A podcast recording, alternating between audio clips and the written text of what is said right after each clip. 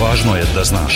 Dan ukratko. Dan ukratko. Važno je da znaš. Važno je da znaš. Podcast novinske agencije Beta. 16. septembra sa vama Darko Čačić. U Beogradu se večeras održava 20. građanski protest Srbija protiv nasilja. Okupljeni su krenuli takozvanom medijskom trasom i planirano je da stignu do zgrade radio televizije Srbije do 19.30, kada počinje Dnevnik 2. Američki ambasador u Srbiji Christopher Hill izjavio je da nametnuta rešenja ne mogu da traju dugo, ali da misli da specijalni predstavnik Evropske unije za dijalog Beograda i Prištine Miroslav Lajčak radi na pronalaženju rešenja u tom procesu koje neće biti nametnuto. Podpredsednik stranke Slobode i pravde Borko Stefanović izjavio je da je u zahtevu dela opozicije za raspisivanje vanrednih beogradskih i parlamentarnih izbora, koju su uputili predsedniku Srbije Aleksandru Vučiću, precizirano da odmah traže raspisivanje izbora kako bi oni bili održani pre kraja godine. Vučić je prethodnih dana govorio da zahtev opozicije nije precizan, jer u njemu traže raspisivanje, a ne održavanje izbora do kraja godine. Član stalne radne grupe za bezbednost novinara Veran Matić izjavio je da od apelacionog suda nije dobio informaciju da je doneta oslobađajuća presuda osumnjičenima za ubistvo novinara Slavka Ćuruvije, ali da mu je to potvrdio jedan državni sekretar.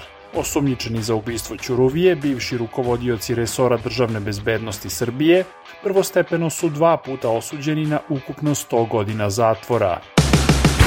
Ministar trgovine Srbije Tomislav Momirović izjavio je da ima dovoljno proizvoda iz akcije Bolja cena, kojom je snižena cena 20 proizvoda u srpskim trgovinskim lancima i da se rafovi stalno dopunjuju. Momirović je rekao da će preprodaja tih proizvoda biti oštro kažnjavana jer je cilj da građani mogu da kupe više robe za svoj novac.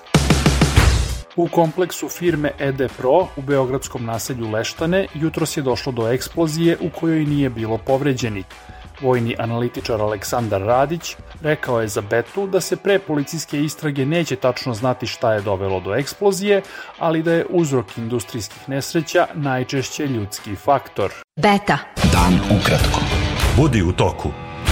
Odlazeći crnogorski premijer Dritan Abazović izjavio je da se početak kopanja tunela ispod Višeg suda u Podgorici i provaljivanje u depo tog suda poklapa sa najavom dolaska agenata američkog FBI-a u Crnu Goru, nakon što im je poslat zahtev da pomognu u istrazi ubistva urednika lista Dan Duška Jovanovića.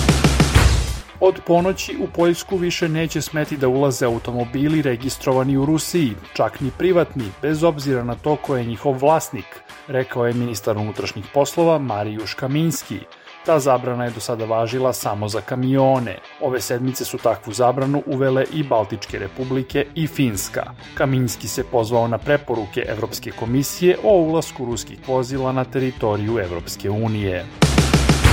Turski predsednik Recep Tayyip Erdogan izjavio je da bi Turska mogla da se raziđe sa Evropskom unijom, odnosno da povuče zahtev za prijem u Uniju. Erdogan je rekao da Evropska unija ulaže napore da prekine veze sa Turskom i dodao da će Ankara proceniti situaciju i razići se sa Unijom ako bude potrebno.